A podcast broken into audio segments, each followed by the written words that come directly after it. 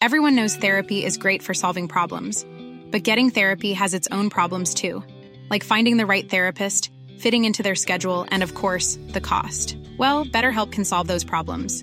It's totally online and built around your schedule. It's surprisingly affordable too. Connect with a credentialed therapist by phone, video, or online chat, all from the comfort of your home. Visit betterhelp.com to learn more and save 10% on your first month. That's BetterHelp H E L P. Cool fact a crocodile can't stick out its tongue. Also, you can get health insurance for a month or just under a year in some states. United Healthcare short term insurance plans, underwritten by Golden Rule Insurance Company, offer flexible, budget friendly coverage for you. Learn more at uh1.com. Ready to pop the question? The jewelers at BlueNile.com have got sparkle down to a science with beautiful lab grown diamonds worthy of your most brilliant moments. Their lab grown diamonds are independently graded and guaranteed identical to natural diamonds, and they're ready to ship to your door. Go to BlueNile.com and use promo code LISTEN to get $50 off your purchase of $500 or more. That's code LISTEN at BlueNile.com for $50 off. BlueNile.com code LISTEN. قبل از اینکه این اپیزودو بشنوین دعوتتون میکنم یوتیوب بی پلاس رو هم ببینید. اونجا هم درباره این چیزایی که تو کتابای بی پلاس یاد گرفتیم حرف می‌زنیم.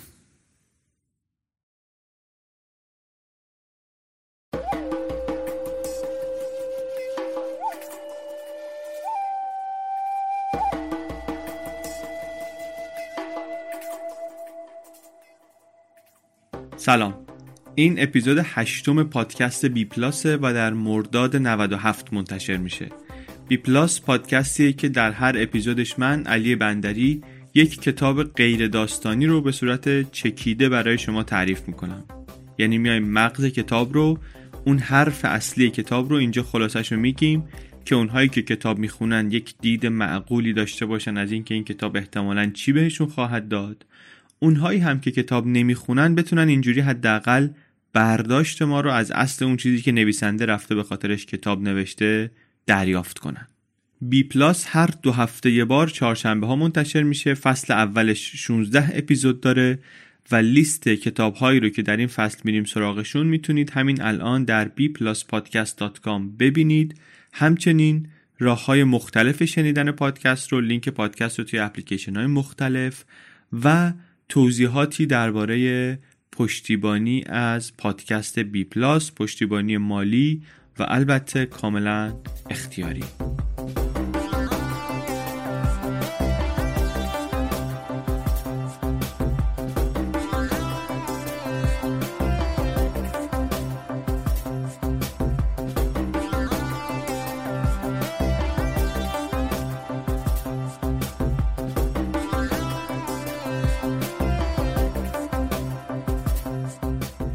و اما چنگیز خان. یه چیزی بگم اینجا همین اول کار دو چیز در واقع. یک اینکه این کتاب چنگیز خان رو من خودم نخوندم به خلاف کتاب های دیگری که توی بی پلاس خلاصشون رو تعریف کردم.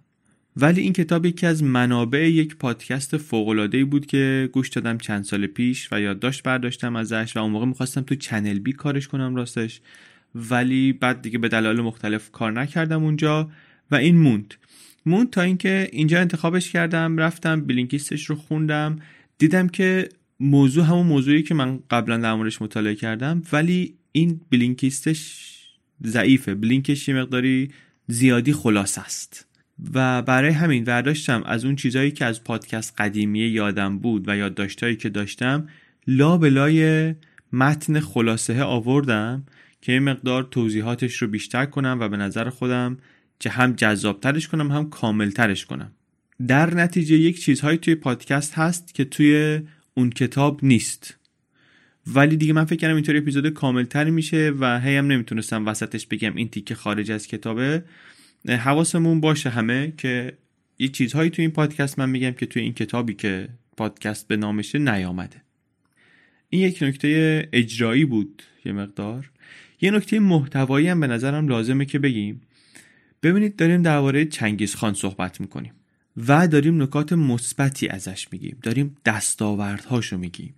بازنگری تاریخی داریم می‌کنیم یه مقدار. داریم فاصله می‌گیریم از تاریخ و از احساسات شخصیمون. میگذاریمشون کنار. از دستاوردهای آدمی میگیم که مسئول میلیونها قتل و بسیار بسیار تجاوز و قارت و ظلم و چپاول بوده. اینا رو می‌دونیم. احتمال اینکه بستگانی و وابستگانی از ما در شمار قربانیان مغول ها بوده باشند کم نیست واقعا. این رو باید حواسمون باشه. کار این رویژنیست هیستوریان ها خیلی حساس از این نظر. چون به نوعی دارن میگن که درسته که این آقا چنین کرد و چنان کرد و اینها ولی بیاین اینور قضیه رو ببینیم. خیلی فاصله زمانی و گاهی حتی فاصله مکانی لازمه که بشه یک چنین کاری کرد با یه پدیده ای مثلا احتمالا چند دهه دیگه زمان لازمه که یک مورخی بتونه در اروپا یا در آمریکا کتابی بنویسه و از دستاوردهای آلمان نازی بگه. بگه اینا مثلا درست چنین و چنان کردن ولی برای تمدن بشری این قدم ها رو به جلو برداشتن یا هل دادن تمدن بشری رو اینجاها به جلو. از نظر علمی تاریخی احتمالا حرف قابل دفاعی همین الان هم. ولی ظرفیت پذیرشش وجود نداره. آماده نیست جامعه براش. برای همین یه مقدار طول می‌کشه. ولی تقریبا مطمئنیم که به هر حال خواهد آمد. این دو تا نکته دکته هایی بود که لازم بود. کتابی که خلاصش رو در بخش زیادی از این اپیزود 8 تعریف می‌کنیم اسمش هست چنگیز خان جنگیز خان and the making of the new world. کتاب سال 2004 منتشر شده. ما توی توضیحات پادکست همیشه لینک کتاب رو در آمازون و گودریدز می‌گذاریم که ببینین. اینجا هم هست همین کار رو کردیم. کلا توضیحات پادکست رو ببینید. لینک های مربوط به اپیزود اونجا هست. کتاب اونطوری که من فهمیدم به فارسی ترجمه نشده. البته کتاب درباره چنگیز خان و مغول ها به فارسی کم نیست. ولی این کتاب خاص رو من ندیدم که ترجمه شده باشه. یک نکته جالب دیگه هم درباره نویسنده. سال 2006 یعنی دو سال بعد از اینکه این کتاب درآمد مهمترین جایزه ملی مغولستان رو دادن به ایشون. احتمالا به خاطر اینکه کتابش آمده درباره تأثیرات مثبت چنگیز خان حرف زده کسی که معمولا همه فقط درباره وحشیگریاش حرف می‌زنن. مغولستان هم خوشحال شده و بهشون مدال داده. ما هم برای اینکه یادمون نره داریم درباره کی و چی حرف می‌زنیم یک چند تا توصیف خیلی خشن داریم توی این اپیزود. صحنه خشونت دار داریم. برای همین اگر در کنار بچه ای دارید گوش می‌کنید حواستون به این نکته باشه. مناسب نیست برای بچه ها بریم سراغ چنگیز خان.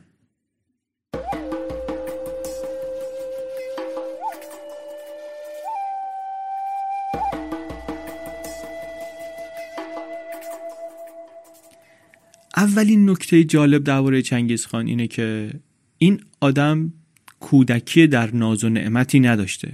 حالا ناز و نعمت که اصلا شاید اونطور وجود نداشته اون جایی که ایشون به دنیا آمده ولی خانواده قدرتمند و ثروتمندی نداشته. این نکته مهمیه چون مثلا اسکندر که اونم فتوحاتش خیلی زیاد بوده خب بهترین ارتش جهان رو دو دستی تقدیمش کردن گفتن حالا بفرما شما فتوحات داشته باش. ولی چنگیز خان چه از نظر دستاوردها چه از نظر توانایی های شخصی آدمی بوده واقعا نادر. در تاریخ آدم نادریه و جا داره که خیلی بهش فکر کرد و خیلی ازش یاد گرفت. حالا در پرانتز میشه گفت یاد گرفت. با نام اصلی تیموچین یک جایی بین سیبری و مغولستان امروز توی اون بیابونای استپ به دنیا میاد.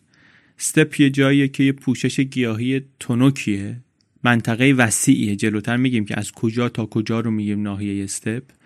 ولی برای اینکه تصورش بکنیم اقیانوس رو تصور کنین آبش رو بردارین.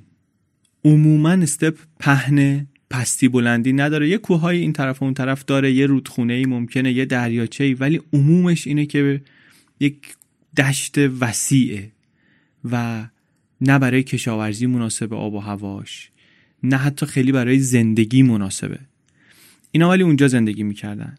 این بچه ای که به اسم تیموچین اینجا به دنیا میاد زندگی خونبارش منجر میشه تصمیمات خودش و اقداماتی که انجام میده مستقیم یا انجام میده یا دستورش رو میده منجر میشه به کشته شدن یه چیزی بین 20 تا 50 میلیون نفر آدم. 20 تا 50 میلیون نفر آدم در دنیای اون موقع. همین آدم حالا تصور کنید که قهرمان مغولستانه. بنیانگذار مغولستانه. در مغولستان الان عکسش رو پوله. حالا یه خود شاید بدشانسیه دیگه. شما بگی آقا بنیانگذاران آمریکا خوش شانسشون این بوده که توی دوره بنیانگذاری کردن این کشور رو که دیگه این مناسبات بر افتاده بوده به این شکل حداقل. ولی بالاخره دورانی که این آقا داشته این کشور رو بنا میذاشته این بوده. رسم زمانه این بوده. و فرهنگی هم که توش بزرگ شده این بوده. درباره کی داریم حرف می‌زنیم؟ درباره 1162 درباره قرن دوازده. در صده های میانه. تو اروپا اون موقع عصر تاریکیه. دارک ایجه بنیانگذار مغولستان چنین آدمیه که در سال 1162 میلادی به دنیا میاد. در قرن دوازده. زمان زمان صده های میانه است. اروپا توی عصر تاریکی دارک ایج جنگ های صلیبی در جریان این طرف دنیا و اونجایی که ایشون به دنیا میاد تقریبا هزار سال چیزی دست نخورده. یعنی اونطوری که پدر چنگیز داره زندگی می‌کنه هزار ساله که آدما دارن اونجا اینطوری زندگی می‌کنن. تفاوتی خیلی نکرده. این خیلی خیلی حرفه. این منطقه بیابانهای استپ که میگیم از نظر اندازه تصور کن شما یه چیزی دو تا اقیانوس اطلس رو بذاری کنار هم. از مجارستان میره تا اقیانوس آرام. آب و هوا آب و هواییه که هیچ شهر بزرگی تا همین امروزش هم شکل نگرفته توی این منطقه. سبک زندگی خودش رو درست می‌کنه برای همین. هواش دم به دم عوض میشه وسط تابستونش ممکنه برف بیاد. باد انقدر اینجا قویه که اسب و میندازه. اسب گفتیم اسب خیلی مهمه. اسب همه چی اینجا درباره اسبه. توی همین منطقه است. یه زمانی دوروبر چهار هزار سال قبل از میلاد احتمالا بعضیا میگن دو هزار سال بعضیا میگن چهار هزار سال اختلاف زیاده. ولی یه جایی توی این منطقه احتمال خیلی زیاد در اوکراین امروز آدمیزاد کاری می‌کنه که به تاریخ بشر مسیر جدیدی میده. اونم اینه که اسب رو میاد اهلی می‌کنه. این بیابانگردها وقتی به فناوری اسب اهلی شده رسیدن دنیا دنیای دیگری شد. یهو دیگه این بیابونگردی که باید رو پا می‌رفت این ناحیه عظیم استپرو حالا سوار اسب بود.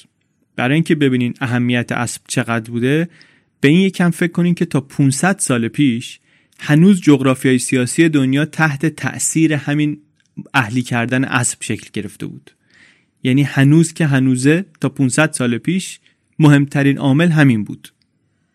رابطه اینها رابطه این انسان بیابان نشین و اسب رابطه عجیبی بود. چنان جزئی از زندگی اینها بود اسب و چنان مهارت های اینا یاد گرفته بودند که دیگه دیگران نمی‌تونستند به گرد پاشون برسن. سه سالگی این بیابون نشینا سوار اسب می شدن و همیشه دیگه رو اسب بودن. این که میگیم تا 500 سال پیش دنیا هنوز اونطوری بود یعنی آدمای 500 سال پیش به مردم هزار سال قبل از خودشون نزدیکترن تا به ما. به خاطر اینکه اینا همه یه جور منتقل می شدن از جایی به جای دیگه. سرعت انتقال اون چیزیه که این دوری و نزدیکی جغرافیایی رو و تاریخی رو تعیین می‌کنه. آدمای 500 سال پیش کمابی شبیه آدمای هزار سال پیش بودن از این نظر.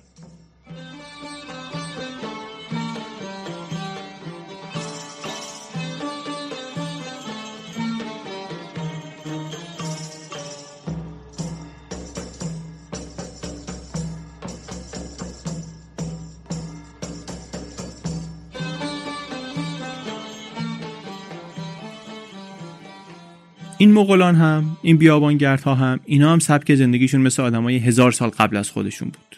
از اون طرف وقتی اینا میان با چینیا میجنگن که حالا جلوتر میگیم یا با ایرانیا میجنگن اینا دارن با دنیای متمدن و پیشرفته مساف می‌کنن. به پیچیدگی فکری اینا که نمی‌رسن. چیزی که دارن و برگ برندشونه همین رابطهشون با اسبه. رابطهشون با اسب و مهارتشون در تیراندازی. پرنده رو رو هوا میگن اینا می‌زدن از روی اسب. رابطه مرد مغولی با اسب بیشتر رابطه شبیه رابطه انسان امروز با سگه سوت می‌زدن اسب میآمده. اسب طبیعی می‌رفته دنبالشون. همینی که سری می‌رفتن. گفتیم مرد مغولی این به این معنی نیست که زن مغولی مثلا جنگجوی کمزورتری بوده یا اینکه کمتر جنگجو بوده. زن مغولی هم به اندازه مرد مغولی رو اسب بود. وظیفه تربیت این بچههایی که از سه سالگی می‌رفتن روی اسب بر دوش زن مغولی بود. تیراندازی یاد بده سوارکاری یاد بده و اینها رو بکنه اون چیزی که شدن این لشکر خانمان برانداز. یه اشاره کردیم گفتیم توانایی غریبی داشتن در تیراندازی. یکی دوتا عدد بگم من. میگن که این تیر کمونی که این استفاده می‌کردن تیر مینداختن سرباز مغولی دوازده تا از این تیرا مینداخت در دقیقه. و 115 تا از اینا با خودش حمل می‌کرد. یعنی اینا جنگیدن باشون شما تصور کن چه چه چیز سختی خواهد بود دیگه. ورای تصور ماست. بجز این بجز این توانایی های عجیب فردی تاکتیک های بدی هم داشتن در جنگ. معروفه شما یه خورده تو اینترنت بگردی تاکتیک های جنگی که از زمان مغول برجا مونده هنوز بعضیاش هست. به اسم خودشون هست به اسم جنرالاشون که این تاکتیک ها رو توسعه دادن. طراحی کردن هست. یه کاری که می‌کردن که خیلی معروفه و دشمنانشون هم می‌دونستن ولی بازم میافتادن تو دامش این بود که اینا می آمدن می‌رفتن یه گروهیشون می‌رفتن جلوی دشمن بعد ادای شکست خوردن در می آوردن و فرار می‌کردن. فرار می‌کردن دشمن میذاشت دنبالشون میومد میومد این طرف یه جای سر گردنه بقیه لشکر که کمین کرده بودن میریختن سرشون تار و مارشون می‌کردن. ترکیب این تاکتیک های جنگی بدی و توانایی های فردی عظیم کاری کرده بود که تا زمان اختراع باروت و استفاده از باروت در جنگ کسی نمی‌تونست با این بیابونگردا هماورد بشه. تنها راهش این بود که یه سری بیابونگرد دیگه استخدام کنی اینا رو بذاری سر مرز با اینا بجنگن. و الا آدم شهری آدم شهرنشین نمی‌تونست باشون بجنگه. یا باید می‌رفتی یکی مثل خودشون استخدام می‌کردی میآوردی. یا اینکه باید میکشیدیشون یه جایی که پوشش گیاهی چیزی باشه که اینا بهش عادت ندارن اونجا باهاشون سرشاخ می‌شدی جدا از هم, هم اینها ترسناک بودن. کلا هر قبیله بیانبانگردی جنگیدن باهاش خوفناک بود. ولی وقتی که با هم ائتلاف می‌کردن دیگه واقعا خطرناک می‌شدن. ائتلاف می‌کردن با هم بر اساس ارتباطات خونی و بعضا اینکه کی کیو شکست بده و اینها. و رئیس هر طایفه رو بهش می‌گفتن خان و وقتی که جمع می‌شدن یک کنفدراسیونی تشکیل می‌شد می‌شد یک کسی می‌شد خانه خانان. دنیای مخوفی داشتن اینها. قانون دنیاشون هم خشونت بود. خیلی روال بود بینشون آدمکشی و گروگانگیری و به بردگی بردن همدیگه و این قبیل مسائل شگرد داشتن. خود تیموجین هم آشنا بود با اینا از بچگی. باباش اصلا مادرش رو دزدیده بود خودش چون که این رفته بود با یه جنگجویی از یه قبیله دیگه ازدواج کرده بود. اینم شاکی بود رفت دزدید آورد. معمول این بود که داماد گاهی حتی تا سالها برای پدر عروس کادو میفرستاد هدیه پیشکش می‌کرد که مثلا رضایتش رو جلب کنه. ولی پدر چنگیزخان وضع خوبی نداشت. وسعش نمی‌رسید کادو بگیره اینها. بر همین خودش رفت خانمه رو زد زیر بغلش و آورد خونه. زندگی رو اینطور تشکیل داد.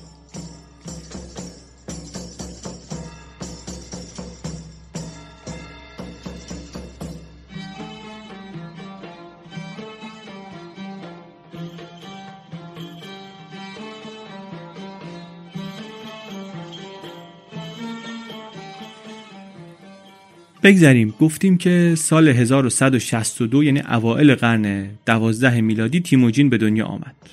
ما ازش خیلی نمی‌دونیم و این یه مقدار خودش عجیبه. به خاطر اینکه از هیچ آدمی که در تاریخ به این پای اهمیت داشته باشه ما اینقدر کم نمی‌دونیم.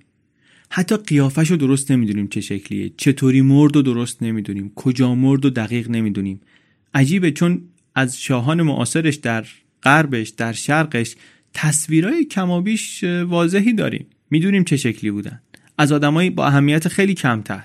ولی از ایشون نمی‌دونیم. انقدی می‌دونیم که پدرش خیلی زود مرد و قبیله هم اینو و مادرشو و برادراشو انداختن بیرون که نبرن تو بیابون تلف بشن. ولی اینها به نیروی عزم و اراده عجیبی که داشتن زنده موندن. آموزشی هم ندید تیموجین هیچ وقت. در واقع خودش و روزگار و طبیعت معلمش بودن. کودکی بسیار خشنی داشت. در همون کودکی مشهوره که سر اینکه کی رئیس خانواده باشه اختلاف پیدا کرد با برادرش و در یازده سالگی یازده سالگی برادره رو کشت. خودش رو هم یه بار دزدیدن بردن به بردگی ولی تونست یه اسبی بدزده و فرار کنه بیاد در همون نوجوانی.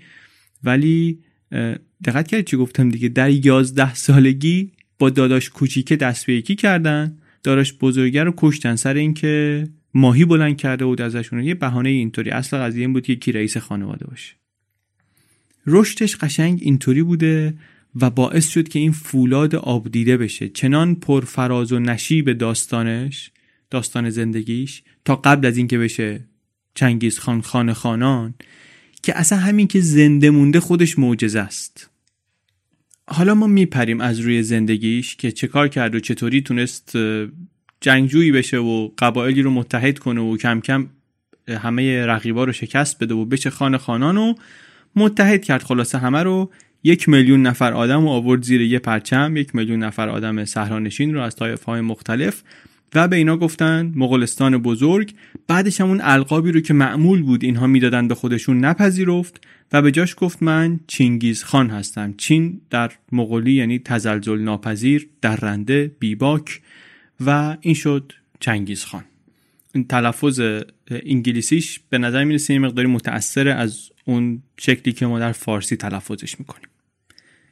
آدم باهوشی بود به اصطلاح امروز هم tech smart بود هم people smart بود یعنی هم در فوت و فن و مهارت های تکنیکی اون روزگار باهوش و زیرک بود هم در رابطش با آدم ها و در مهارت های اجتماعی. آدمی بود که یاد می‌گرفت آزمایش می‌کرد وفق می‌داد بازنگری می‌کرد نظراتش رو تجدید نظر می‌کرد. کیفیت هایی که واقعا فقط در آدم های بزرگ میشه سراغشون رو گرفت. سنت هایی رو تغییر داد چنگیز خان که دیرپا بودن. مثلا میآمد دشمن رو که شکست می‌داد گردن نمی‌زد رهبرانشون رو. می آورد اینا رو جذب سیستم خودش می‌کرد خیلی وقتا. یا مثلا آمد فامیل بازی رو گذاشت کنار. شما فکر کن توی یک جغرافیای طایفه اونطوری یه آدمی بزرگ شده باشه و رشد کرده باشه ولی نظام شایسته سالاری داشته باشه. ارتقای آدم ها در نظام و در سپاه معمول نبود اون موقع که بر اساس این باشه که مثلا کی مهارتش بهتره و اینا. این بود که آقا کی فامیلی که یه پستی بهش می‌دادن دیگه. ولی توی سیستم چنگیز فامیل های خان ممکن بود توی رده های پایین باشن. اون کسی امتیاز می‌گرفت که بهتر باشه. امتیازهای خونی رو یه مقداری پس زد. ارتش رو سازماندهی داد و آموزش داد. بیشتر سپاهش سوار نظام بودن. اینا رو کردن دسته های ده نفره. این یکی از چیزهایی که هنوز در ارتش ها هست. میگن یادگار چنگیزخانه اینا سوارکاران بسیار ماهری بودند گفتیم چطوری تیراندازی می‌کردن از پشت اسب. خیلی ماهرتر از یک جنگجوی متوسط اون دوران بودن. پس چرا تاریخ انقدر نامهربان بوده باهاش؟ حالا همه این قتل و جنایت ها به کنار چون این تنها آدمی نبودی که این همه قتل و جنایت کرده که. به نظر می‌رسه یه مقداری نجات پرستی ریسیسم نقش داره در اینطور نگاه کردن بهش. مثلا اسکندر یا ناپلئون اینا هم کم خشن نبودن. ولی وقتی که حرف ناپلئون میشه بیشتر دستاوردها و فتوحاتشه که برجسته میشه حداقل الان. نوبت مغولا که میشه ولی موفقیت هاشون معمولا میره زیر سایه خشونتی که ازشون روایت میشه و واقعا نمیشه گفت البته اون خشونت هم اقراق شده است. ولی شاید شاید بشه الان یه خورده دقیق تر نگاه کرد و حداقل دو جور نگاه کرد به ماجرا. نگیم که مثلا چشم بپوشونیم بر اون خشونت ولی حداقل اون طرف قضیه رو هم ببینیم. چرا میگیم رگه های ریسیسم پس توی این این چیزی که کتاب دربارش حرف می‌زنه میگه در قرن 19 هم دانشمندای غربی افتادن تو کار اینکه ثابت کنن نژاد آسیایی پایینتره و پستر نسبت به نژاد غربی. اصطلاح منگل رو درست کردن که هنوزم حرف بسیار زشت و برخورنده ایه. این یه حرکتی بود برای اینکه ویژگی های نژادی مغولا رو هم ارز کنن با کمهوشی و با بدوی بودن و بگن اینا اصلا ذاتا وحشی هستن. ذاتا توانایی های مغزیشون کمه. اینه که میگن منگل. این این حرف درستی نیست. نباید این حرف رو زد. این کلمات بار دارن. خیلی وقتا ما حواسمون نیست به بار کلمات و همینطور استفاده می‌کنیم. برای همین کتاب یه خوری دعوت می‌کنه به بازنگری و دعوت می‌کنه به از بیرون نگاه کردن به قضیه.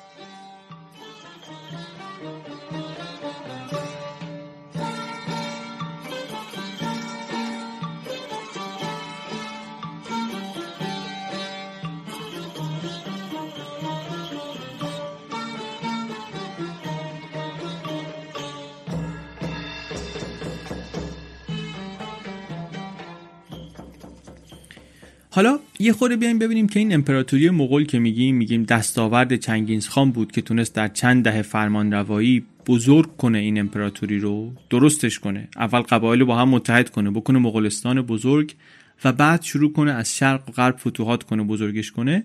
ببینیم که چقدر بزرگ بوده. واقعیت اینه که خیلی بزرگ بوده. درکش هم سخته بر ما. چنگیز خان و پسران و نوادگانش اینا رو هم خیلی جنگیدن. و ظرف کلا 25 سال اینا بیشتر از کل فتوحاتی که امپراتوری روم در 400 سال داشت رو تونستن به دست بیارن. رو نقشه امروز دنیا اگه ببینین یه چیزی نزدیک سی تا کشور از اقیانوس آرام تا مدیترانه. هر جور اندازه بگیریم چه با تعداد آدم ها چه تعداد کشورهایی که شکست داد چه کل زمین هایی که اشغال کرد آخرش ایشون بیش از دو برابر هر کشورگشای دیگری در تاریخ فتوحات داشت. از بیابونای سیبری تا هند از مزارع برنج در ویتنام تا گندمزارهای مجارستان از کره تا بالکان. همه اینا اومد زیر پرچم اینها. در اوج اقتدار وسعتشون برابر بود با اندازه کل قاره آفریقا. یا اگه مثلا رو نقشه با آمریکا آشناتر باشه کسی بزرگتر از کل کانادا و آمریکا و آلاسکا و مکزیک و آمریکای مرکزی و جزایر کارایی با همه اینا رو هم دیگه. حالا همه اینا رو گفتیم اندازه ارتش مغول همش همش رو هم دیگه صد هزار نفر بود. یعنی همه اینایی که رفتن این همه کشور رو گرفتن و جمع کنی همشون توی استادیوم آزادی امروز جا میشن. عددی نیست واقعا برای یک مملکت به اون بزرگی. سرعت اعجاب انگیز اینها در جابجا جا شدن چیزی بود که باعث بشه گاهی مغلوبینشون نتونن بپذیرن که این سپاهی که الان بهشون حمله کرده همونیه که چند روز پیش یه شهر دیگر رو زده کیلومترها اون طرفتر این اتفاق وقتی به ایران حمله کردن خیلی افتاد. می‌گفتن که اینا حتما دو تا لشکر مختلفه یکی داره بالا رو می‌زنه یکی داره پایین رو می‌زنه در حالی که اینا یه لشکر بود تند حرکت می‌کردن. راز تند حرکت کردنشون هم همون مهارتشون و رابطهشون با اسبه سرعت یک ارتش به کندی کندترین بخششه دیگه که معمولا تدارکاته. اما اینا به کمک همون تسلط و رابطه نزدیک و عجیبی که با اسب داشتن میشستن رو اسب و گوشت رو میگن گوشت خام نمکسود شده رو میذاشتن زیر زین اسب. این کوبیده می‌شد همونطوری رو اسب که داشتن می‌رفتن اینو میکشیدن به نیش و جون می‌گرفتن و می‌رفتن. تو راه هم هر جایی که بود هر از این ریشه میشه هایی که تو زمین در می آوردن میخوردن. حتی روایت هایی هست که اینها به خاطر اینکه گرسنه بودن می‌رفتن فتح می‌کردن شهرها رو. چنگیز خان می‌گفت آقا برید این شهر رو بگیرین گرسنمونه برین بگیرین مگه نمی‌خواین اسبا غذا بخورن؟ برین بگیرینشون. یا گاهی حتی میگن که وقتی که خیلی دیگه اوضاع نابسامان می‌شد و غذا نبود و گرسنگی بیداد می‌کرده اینا از گردن اسبشون یه خود خون می‌گرفتن.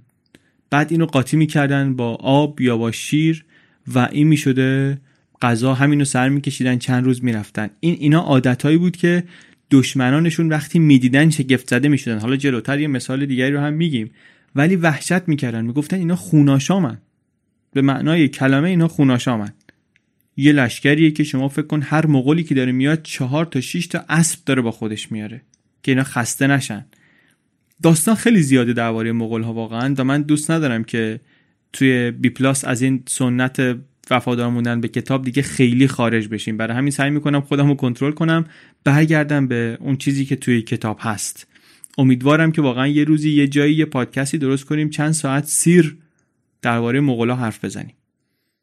وقتی که صحبت دستاوردهای مغول ها میشه کتاب یه مقداری تأکید داره روی کشورداری و اداره ممالکی که اینها فتح کردن.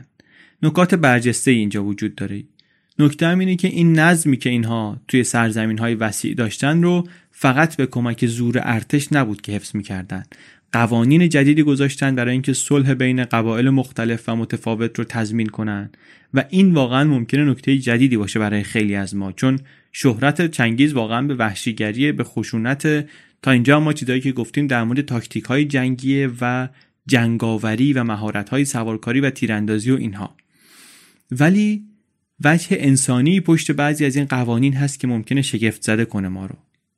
بخشی از این قوانین بر اساس آینهای صحرانشینان پیش از خودشون بوده ولی خب هر جا هم لازم بوده تقویتش کردن و بهترش کردن که به کار اداره این امپراتوری وسیع بیاد. یک کتابی داشتن کتاب قانونی به اسم قانون کبیر که البته یه قانون نبود یه مجموعه قوانینی بود که بارها هم بازنگری شد توش مخصوصا در سالهای آخر عمر خود چنگیز خان یک هدف مشخص هم داشت این قوانین اونم این بود که مردم رو متحد کنه و تنش بین مردم رو از بین ببره. اینطوری نبود بر خلاف خیلی از دیکتاتورها بر خلاف خیلی از حاکمهایی که سرزمین های بزرگ دارن اینطوری نبود که با سنت ها و آین های محلی مخالفت داشته باشه بخواد همه رو جمع کنه یه دست کنه. اصلا از این برنامه ها نداشت. اگر قوانینشون سنتاشون با قانون کبیر تناقضی نداشت کاری به کارشون نداشت. یعنی شما کار خودتو بکن. ما کاری به کارت نداریم. مادامی که شهر درست نکردی. اصولش خیلی ساده است ولی واقعا خیلی از حکومت ها همین چیز ساده رو رعایت نمی‌کنن و گرفتار میشن. مثلا زنا رو غیرقانونی نکرد. زنا البته به تعریف اون روز دیگه. مثلا رابطه مرد با فامیلای نزدیک زنش یا رابطه زن با فامیلای نزدیک شوهرش یا رابطه مرد با همسران مردهای دیگه‌ای که توی خونه بودن اینا خلاف حساب نمی‌شد. اما همه اینا تا وقتی بود که دعوا نشه. دعوا اگه می‌شد عواقب داشت. هدفش و آرزوش قشنگ از خلال همین قوانین معلومه. پایداری، صلح، آرامش. حذف نزاع و درگیری داخل امپراتوری. حیوان دزدی مثلا جرم بزرگی بود. گفتن که حیوان مسروقه باید برگرده به صاحبش. یا یک کار مشهور و بسیار مهم دیگری که کردیم بود که یک سیستم ارتباطی فوقالعاده عظیم و پهناور درست کرد که امپراتوری رو به هم وصل می‌کرد.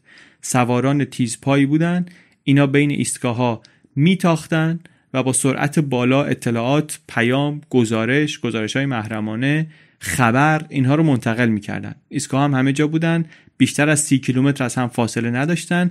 این سیستم پستی چیزی بود که بعدها کسانی مثل مارکوپولو رو حیرت زده کرد. هم وسعتش و هم دقتش. توی چین فقط توی مقطعی میگن پنجاه هزار تا اسب بود توی این سیستم پستی که بین 1400 تا ایستگاه می‌رفت و میآمد و پیغام می‌برد.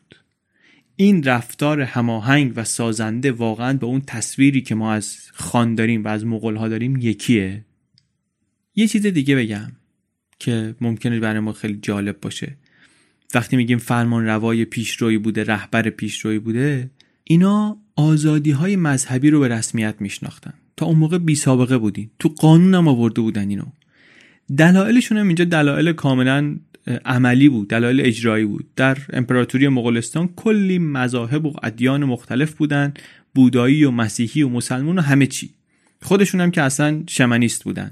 که یک دین قدیمی هست معمول بین مردم صحرانشین و به روح اعتقاد دارن دیگه. واقعا اینا به روح اعتقاد دارن.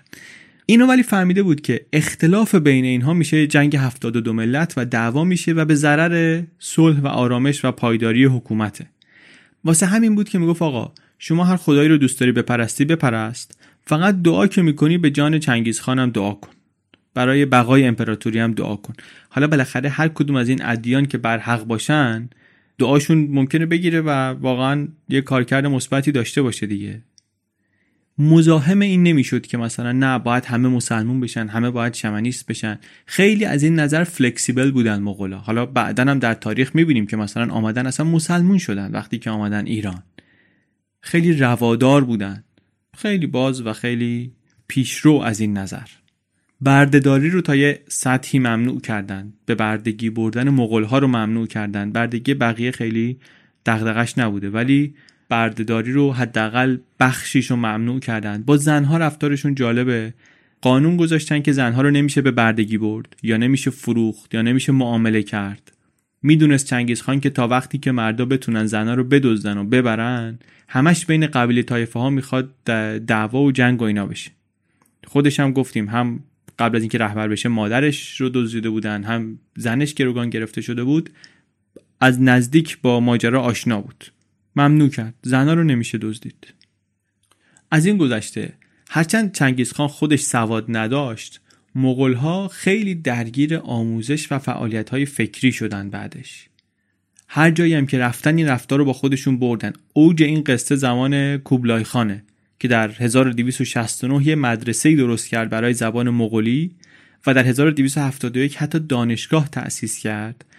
و پروژه تعریف کرد پول داد که وقایع روز رو مستندسازی کنن متون قدیمی رو آوردن ویرایش کردن مجدد منتشر کردن آرشیف ها رو مدیریت کردن. به اینجا هم ختم نشد. کوبلای خان حتی به پرورش تئاتر هنرهای نمایشی اینا خیلی توجه نشون داد تشویق کرد. سرگرمی های جدید می‌رفتن توی کاخ اجرا می‌کردن. ترکیب آین های سنتی و سنن درباری و اینها. همون زمان کوبلای خان هم هست که مارکوپولو میره اونجا و یه مدتی در دربار کوبلای خان مشغول کار میشه. داداش اون هولاکو خانی هم هست که حاکم ایران بود و سلسله ایلخانان رو تأسیس کرد. حالا وارد جزئیات تاریخیش نمیشیم ولی یادمون هست احتمالا یا اگر نیست خوب یادآوری کنیم هولاکو خان همون کسیه که به پیشنهاد خواجه نصیرالدین توسی رصدخانه مراغه رو درست می‌کنه و زمان همین هولاکو خانی که تاریخ نگاری فارسی که بعد از اسلام دیگه در ایران انجام نمی‌شد دوباره به جریان میفته و اصلا همین سلسله ایلخانانه که بعدا مقدمه ظهور صفویان رو و تشکیل این ایرانی که ما امروز به عنوان کشور می‌شناسیم و اهلش هستیم رو فراهم می‌کنه. برای اینکه یادمون بیاد که داریم درباره چه دوره‌ای صحبت می‌کنیم در ایران الان خارزم شاهیان سر کارن. اون موقعی که مغلا شروع کردن به شکست دادن چین و در شمال و جنوب چین دارن پیشروی می‌کنن و بعد میان سراغ ایرانیا خارزم شاهی ها هستن در این منطقه که ما امروز به اسم ایران می‌شناسیم. و در غرب ایران هم خلافت عباسیانه. هم خارزم شاهیان رو تومارشون رو مغلا میپیچن هم خلافت عباسیان رو جمع می‌کنن. همین هلاکو خان. که حالا دیگه قصه حمله به بغداد و مدرسه نظامیه و روایت سعدی و اینها رو واقعا دیگه توش نریم دیگه. واقعا نمیشه وقتی این پادکست رو جمع کرد من فکر کنم تا حالا پادکست به این سختی نداشتم که هی مجبورشم خودم رو کنترل کنم که نرم در جزئیات. برگردیم چون یه مقدار باید درباره اینکه چی شد مغلا آمدن ایران هم حرف بزنیم.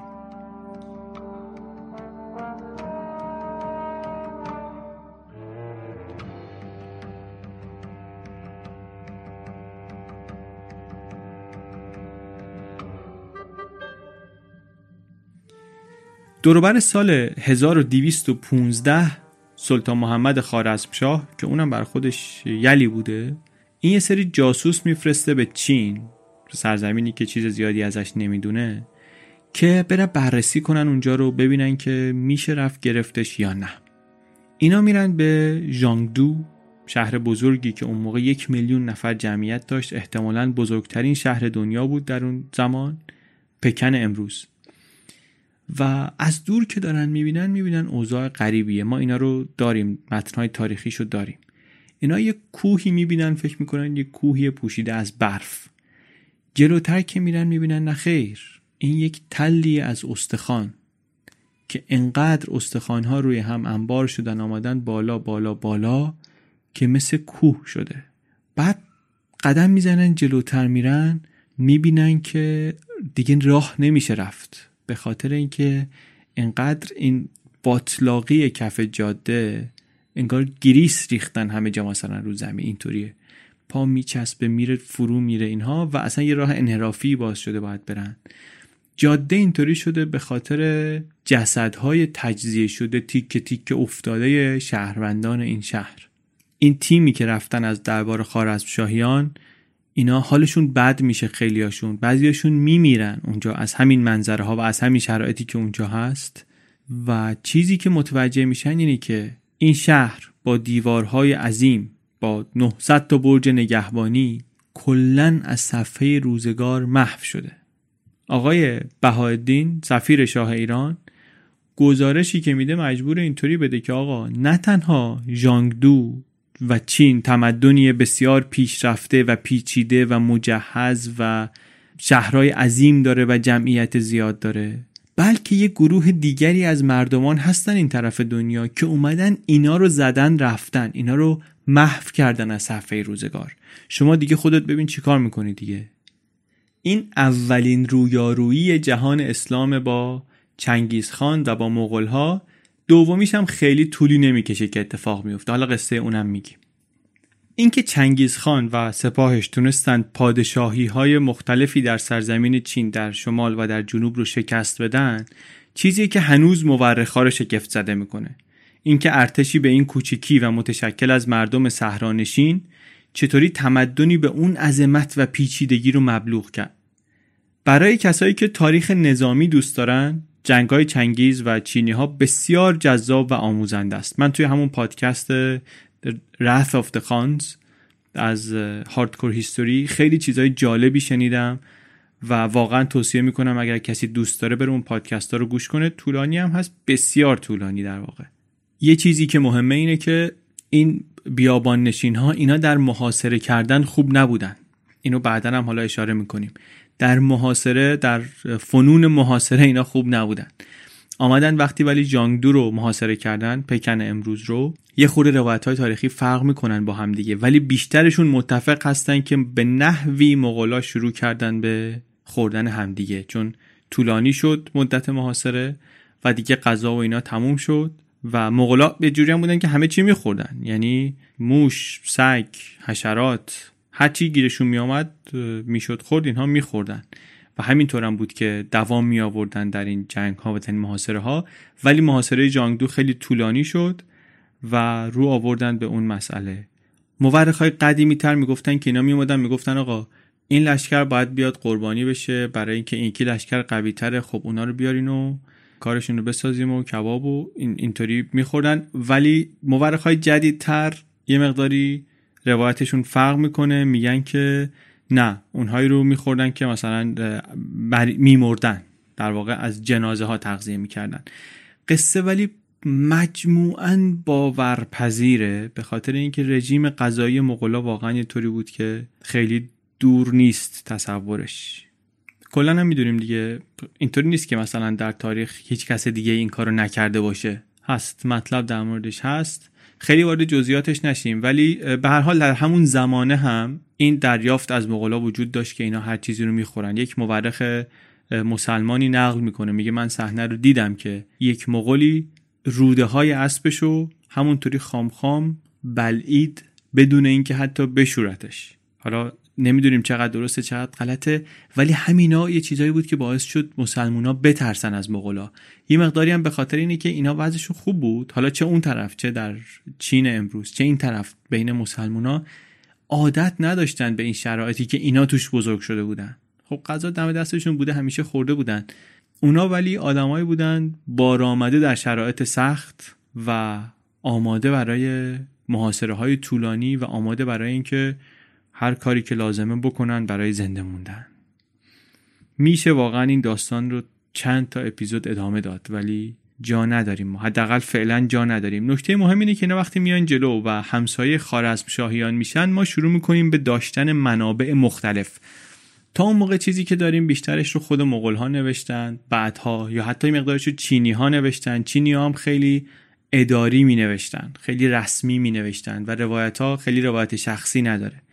ولی وقتی که اینا میان همسایه دیوار به دیوار مسلمونا میشن تاریخ یه مقدار روایت های شخصیش پیدا میشه توش.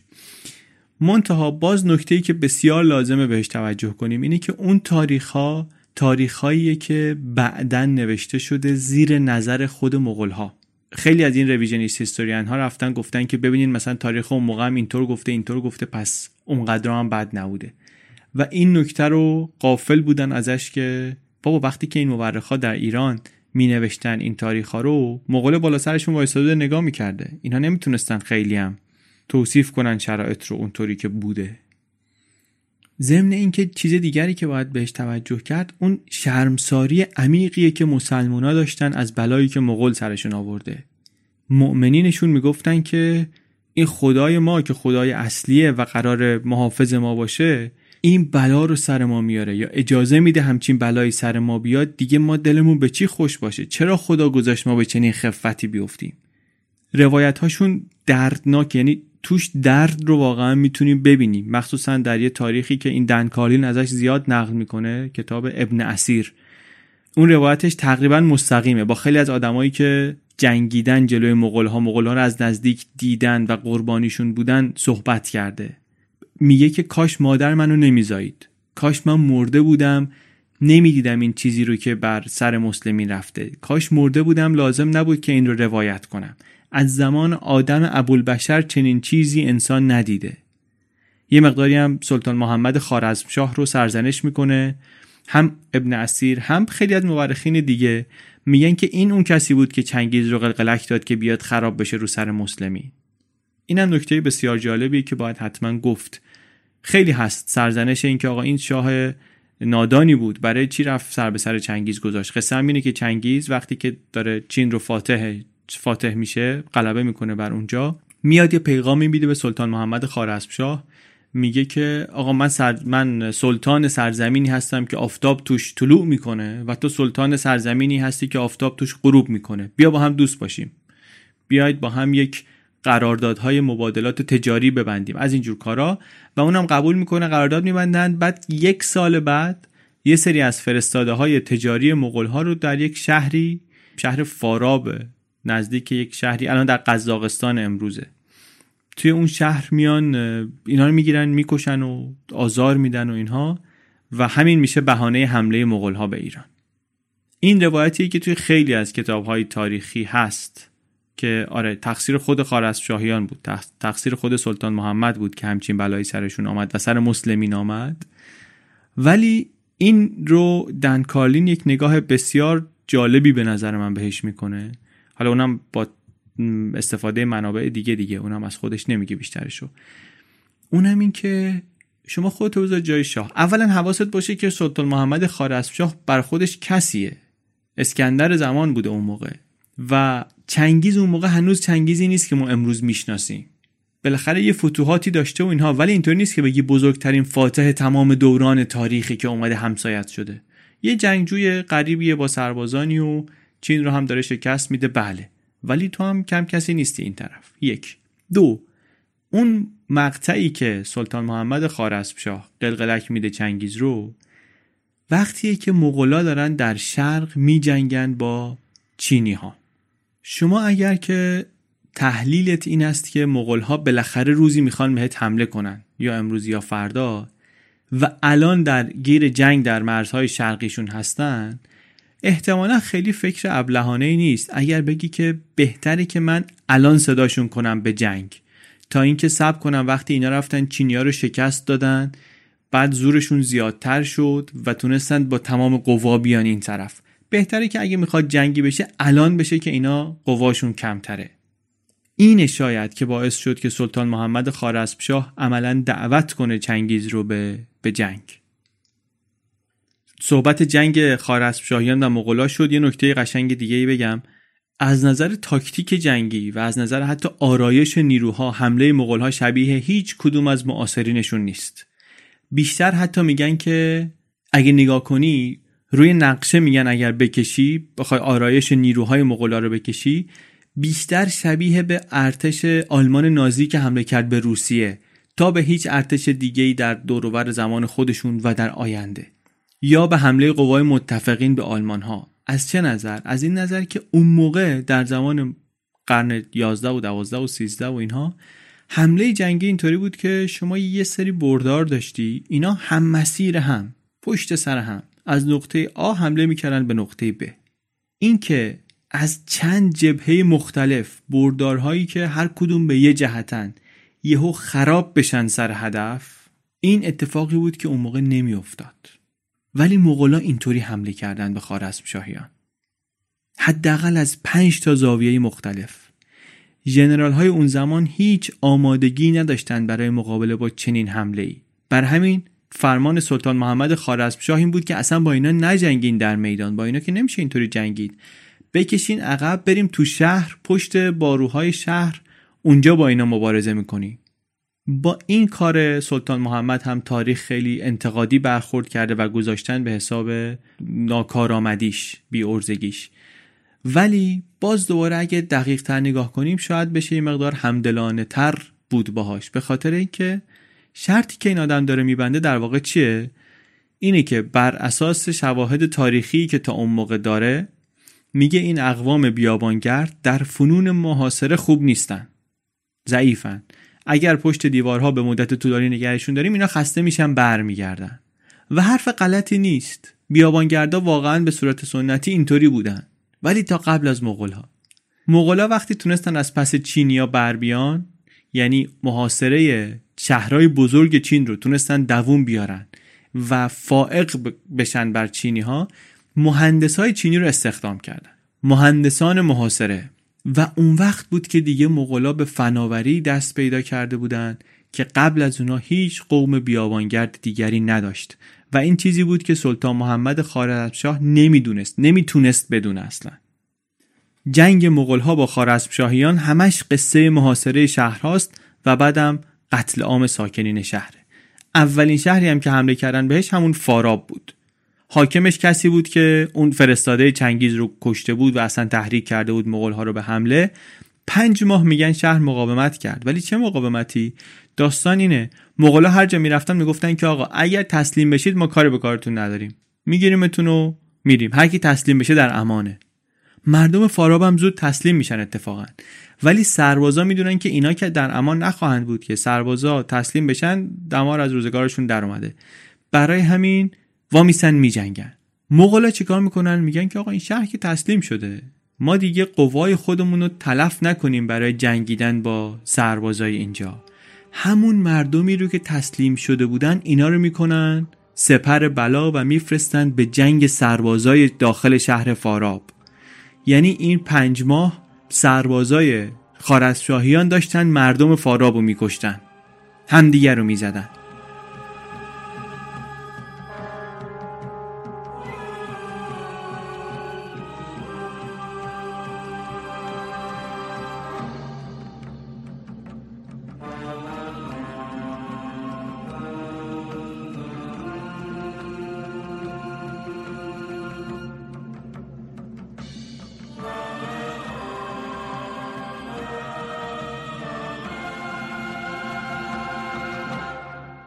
بگذاریم بیایم بیرون یه خورده از این ماجراهای مربوط به ایران و خارسب شاهیان و اینها. اشاره کردیم به شایسته سالاری جلوتر. یه خورده درباره اون حرف بزنیم. اون موقع در قرن دوازده معمول این بود که یه کسی که در خانواده سلطنتی بزرگ می‌شد برسه به مقامات. کسی که ژن خوب داره سفره براش پهن. حتی مقامات نظامی حتی درجات نظامی می‌رسید به آدمای ژن خوب. ولی چنگیز خان که خودش هم در قصر بزرگ نشده بود این روال رو عوض کرد. توی سیستم جدید شما به خاطر اینکه در خانواده ثروتمند یا قدرتمندی به دنیا آمدی بزرگ نمیشی رشد نمی‌کنی. برای رشد باید وفاداری و شایستگیت رو نشون بدی. اولین کاری که کرد اومد قدرت قبایل رو اصلا کم کرد. القاب اینها رو برداشت عناوین رو برداشت. بعدم قدرت مرکزی رو زیاد کرد. قدرت رو آورد در مرکز. ادارات مهم در ممالک تحت حکومت اینا مستقیم وصل بودن به مرکز. قدرت مرکز خیلی زیاد بود. اینطوری قدرت های محلی بر اساس نسبت های خانوادگی دیگه شکل نمی گرفت قدرت رو خود چنگیز از مرکز توضیع می کرد با اون معیارهایی که گفتیم قلب سیستمشون هم ارتش بود. همون نهادی که قدرت رو داده بود براشون آورده بود در حکومت چنگیز همه مردای بین 15 تا 70 ساله باید می‌رفتن تو ارتش. بعد شما حتی اگر چوپانی بودی و رفته بودی تو ارتش و کارت خوب بود و شایستگی نشون داده بودی می‌تونستی بشی جنرال بعدا. پیروان وفادار اینا می‌شدن فرمانده تیپ. اگر طولانی مدت وفاداری کسی ثابت می‌شد ممکن بود بشه فرمانده لشکر. فقط تو ارتش هم نبودین. تو خود دولت هم موقعیت های بالا رو می‌دادن به هر کسی که شایستگی و لیاقت نشون بده. مهمترین چیز وفاداری بود و شایستگی. حتی اعضای خانوادش هم به اندازه اون جنرال های وفادار و نزدیکش امتیازات نداشتن. به مادرش به داداش کوچیکش به اینها قدرتهایی که داده بود یه چیزهایی بهشون داده بود امکاناتی. ولی نه به اندازه ای که مقامات بالای حکومت که وفاداری و شایستگیشون رو ثابت کرده بودن داشتن. بعدم یه سری از آدم ها رو در جامعه مشخص کرد اینا رو مثلا از مالیات معاف کرد. رهبران مذهبی رو اینا رو اومد از کارهایی که همه باید می‌کردن معاف کرد از وظیفه عمومی معافشون کرد. حتی پزشکان رو اهالی دانشگاه رو معلما رو کلا خیلی معافیت مالیاتی داد به اینها. اینا مهمه. اینا گفتیم همه ویژگی های مثبتیه که خیلی شما نمی‌دونستیم. خیلی تازه داریم احتمالا باهاش آشنا میشیم. ولی حالا می‌خوایم یه چیز دیگه بگیم. می‌خوایم بگیم که در ساختن اون چیزی که ما امروز بهش میگیم تمدن مدرن مغلا چه نقشی داشتن؟ مغول های چند صد سال پیش چه نقشی داشتن در ساختن اون چیزی که تمدن مدرنه؟ سرزمین های اینها خیلی وسیع بود. گفتیم اینا ایده ها و کالاها رو بر همین از سرزمین دوری مثل چین میرسوندن به تمدن های در حال رشدی در اروپا. وقتی که چنگیز به دنیا میاد چینیای کمی هستن که اصلا از اروپا خبر دارن. اروپایی خیلی کمی هن که می‌دونن چین کجاست و چه خبره. دستاورد چنگیز خان یکی از دستاوردهای بزرگش وصل کردن این دوتا دنیاست به هم.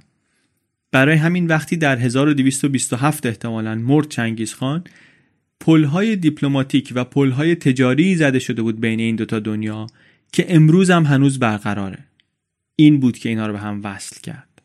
نگاهش به تجارت نگاه هوشمندانه بود. اولین سیستم پست بین المللی رو همونطور که توضیح دادیم پایگذاری کرد. گردش ثروت براشون کلیدی بود. نخوابیدن رو پولایی که تو این قارت ها جمع کرده بودن قنیمت گرفته بودن. یه سیستمی بنا کردن که پول بچرخه تجارت کنن مردم. حتی یه کار درخشانی که کردنی بود که منطقه آزاد تجاری درست کردن. در مسیر راه ابریشم یه شهرهایی رو به عنوان منطقه داد و ستد مشخص کردن. نتیجه هم داد نتیجه فوری داد. داد و ستد بالا گرفت. تکنولوژی های جدیدی مثل باروت مثل کاغذ چاپ مثل قطب نما اینا از شرق رفتن به غرب. و بعد چند نسل بعد بر پایه همین دانش ها و فنون بود که در اروپا رنسانس اتفاق افتاد. این که میگیم تمدن امروز ما متأثر از کاری که مغول ها کردن به خاطر همینه. به خاطر اینکه راه انتقال دانش رو از شرق به غرب مغولا باز کردن. جاده البته دو طرفه بود. معدنکارای آلمانی رو فرستادن چین. پزشکان چینی رو فرستادن ایران. یهو دیگه فرش و نودل و ورق بازی و چایی و اینا دیگه چیزای محلی نبودن که فقط مختص یه منطقه‌ای باشن. اینا جزئی از فرهنگ بین المللی شدن. جزئی از فرهنگ مشترک بین همه کشورها شدن. یه مثال کوچیک بزنیم آخر این اپیزود ببندیم دیگه ماجرا رو. مثلا میگن که یک آهنگر ایرانی رو بردن وسط بیابونهای استپ اونجا براشون آبنما درست کنه. یا یه مرد انگلیسی بود در ارتش مغولهای مترجم بود. این داد و ستد کالا و دانش و مهارت به صورت بین المللی الان برای ما خیلی عادیه ولی تا قبل از مغولها واقعا وجود نداشت. اینا بودن که این راهو وصل کردن. هر جور که نگاه کنیم کتاب میگه که مغولها واقعا پایه‌گذاران تمدن مدرن بودن.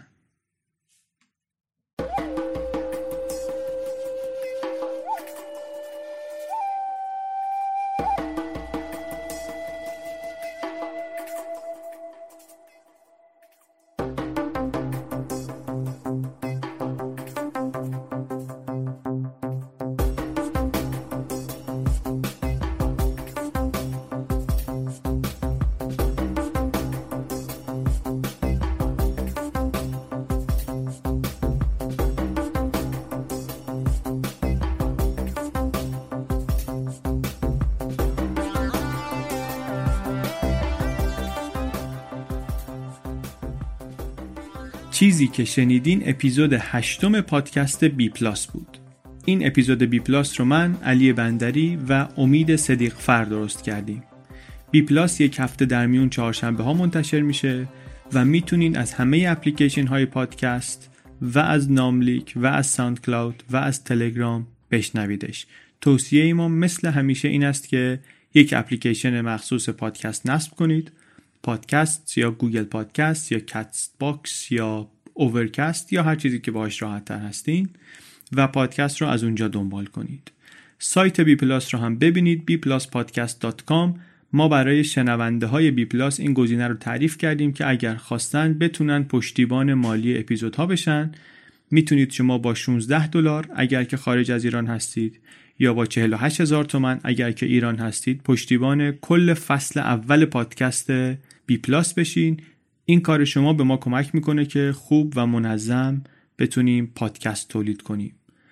ممنون از شما که کمک کردید و کمک می‌کنید و بی پلاس رو با دیگران معرفی می‌کنید. ممنون از حسین نجفی که موزیک intro ی بی پلاس رو ساخته و از مهران بلحسنی طراح پوسترها و وبسایت bpluspodcast.com بی پلاس پادکستی از چنل بی پادکست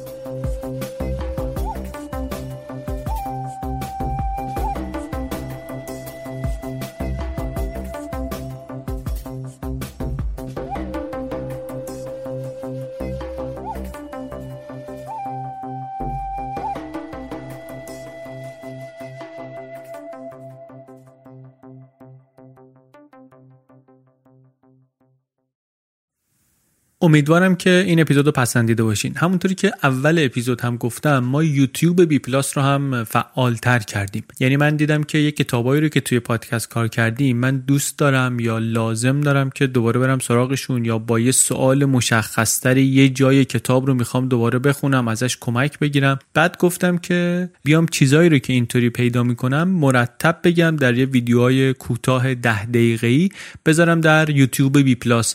مطمئنم که به درد کسان دیگری هم خواهد خورد. اینطوری ما اونجا در یوتیوب هم می‌تونیم با هم این کنجکاوی ها رو ادامه بدیم و کنار هم یاد بگیریم.